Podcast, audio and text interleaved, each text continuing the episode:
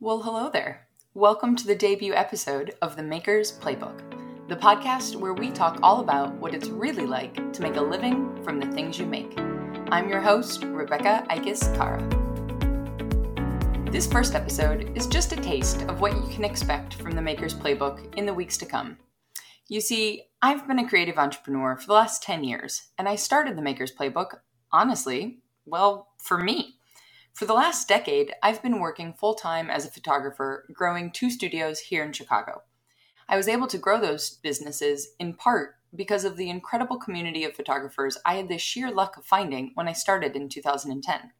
Just months after deciding to try and start my own studio, I attended a conference that would result in a notebook packed full of ideas, quickly scribbled notes, and business plans I had never even dreamed of. The mentors and friends I met that fateful November forever changed the course of my business. Over the years, the photography world seems to have only increased its endless resources, namely active online community forums for questions and answers from people in the same phase of business as you might be. Or, better yet, people 10 plus years ahead of you with invaluable insight to help you avoid huge mistakes. Long story short, without that support network, I can't imagine I'd be where I am today. So, what does this have to do with the Maker's Playbook? Well, three years ago, thanks to a quest to minimize screen time, I got my hands back into mud on a potter's wheel. And as any serial entrepreneur like myself can tell you, quickly after, I started thinking about all the things I needed to learn to grow playing with mud into my next venture. But while I found numerous resources to learn the craft of ceramics over these last few years, I haven't found nearly as many options of learning how to make this muddy craft viable. How the heck do you manage shipping? Actually, wait, how do I make sure my pieces don't break when I do ship them? And is Etsy really the best option for selling online? Or is it better to learn e commerce and build my own website? What does real life look like for all of these incredible makers that I follow on Instagram? Are they all full time, or is this a money side hustle for them too? Most of all, and the biggest lesson I've learned over these last 10 years, what works for the life I want to have? So, if I had all of these questions after just barely getting started in the ceramics world, I imagine there must be a lot of other makers with the same questions, right? Well, I hope so, because that's what this podcast, The Maker's Playbook, is all about. Every three out of four weeks of the month, I'll have candid conversations with other makers about what it's really like to make a living from the things you make. If you're still wondering why you should even subscribe to this podcast, when there's probably already 10 other ones that you have in your feed you aren't even caught up on yet, well, then let me just say this. I was tired of listening to podcasts that only spoke in hindsight. Sure, it's easy to see that the risks I took 10 years ago were worth it. After all, hindsight is 2020. But what about when you're right in the middle of it, trying to figure it out, grinding from 9 to 5 Monday through Friday, dreaming of the time you'll get to set your own schedule to make your art rather than squeezing it in on the nights and weekends? Give me some perspective on that. Am I right?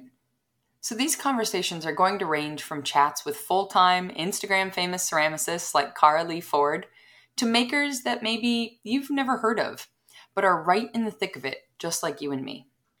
These almost weekly episodes are predominantly interviews with other makers, but every once in a while I'll jump in solo, as I am now, to dig a bit deeper into the nitty gritty of the business side of things. Now, I know maybe that's not the fun part. Believe me, throwing on the wheel is far more enjoyable to me than spreadsheets. But I believe that by helping more independent artists build viable businesses, we not only create thriving, healthy lives for each other, but together we can create long lasting, positive change in the world. You all know the stats around small businesses, the impacts they have on local communities, the economy, the list goes on and on. Just as I was lucky enough to stumble upon an incredible community of business owners 10 years ago, one that helped me avoid some serious pitfalls when I was first starting out, I'm hoping that since you've stumbled upon this podcast, it can be a similar resource for you. So if you have questions, don't be shy. This podcast is for the makers community, trying to win the hustle and make a living from the things that we make.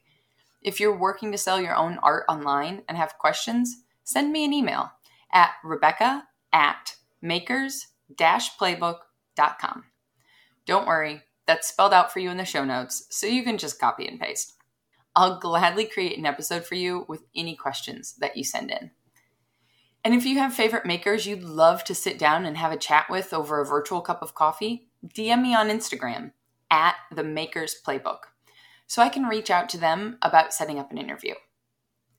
Oh, and about that fourth week of each month when there's no episode, well, if you're on my email list, hint, hint, there's a link in the show notes, you'll get some top secret tips on how to take better photos of your work because it's the one thing I did notice from the beginning. Having 10 years as a professional photographer under my belt, that made starting an online business exponentially easier. Your photos are the first impression, the one thing you have to showcase to potential customers what it's like to hold your mug in their hands or enjoy your painting on the wall of their living room. Your photos have to accurately describe the size, texture, and real life color of your work to inspire the confidence needed to make a purchase. And while I may still be learning how to throw a two minute cylinder, I am down to three minutes and 30 seconds on a good day.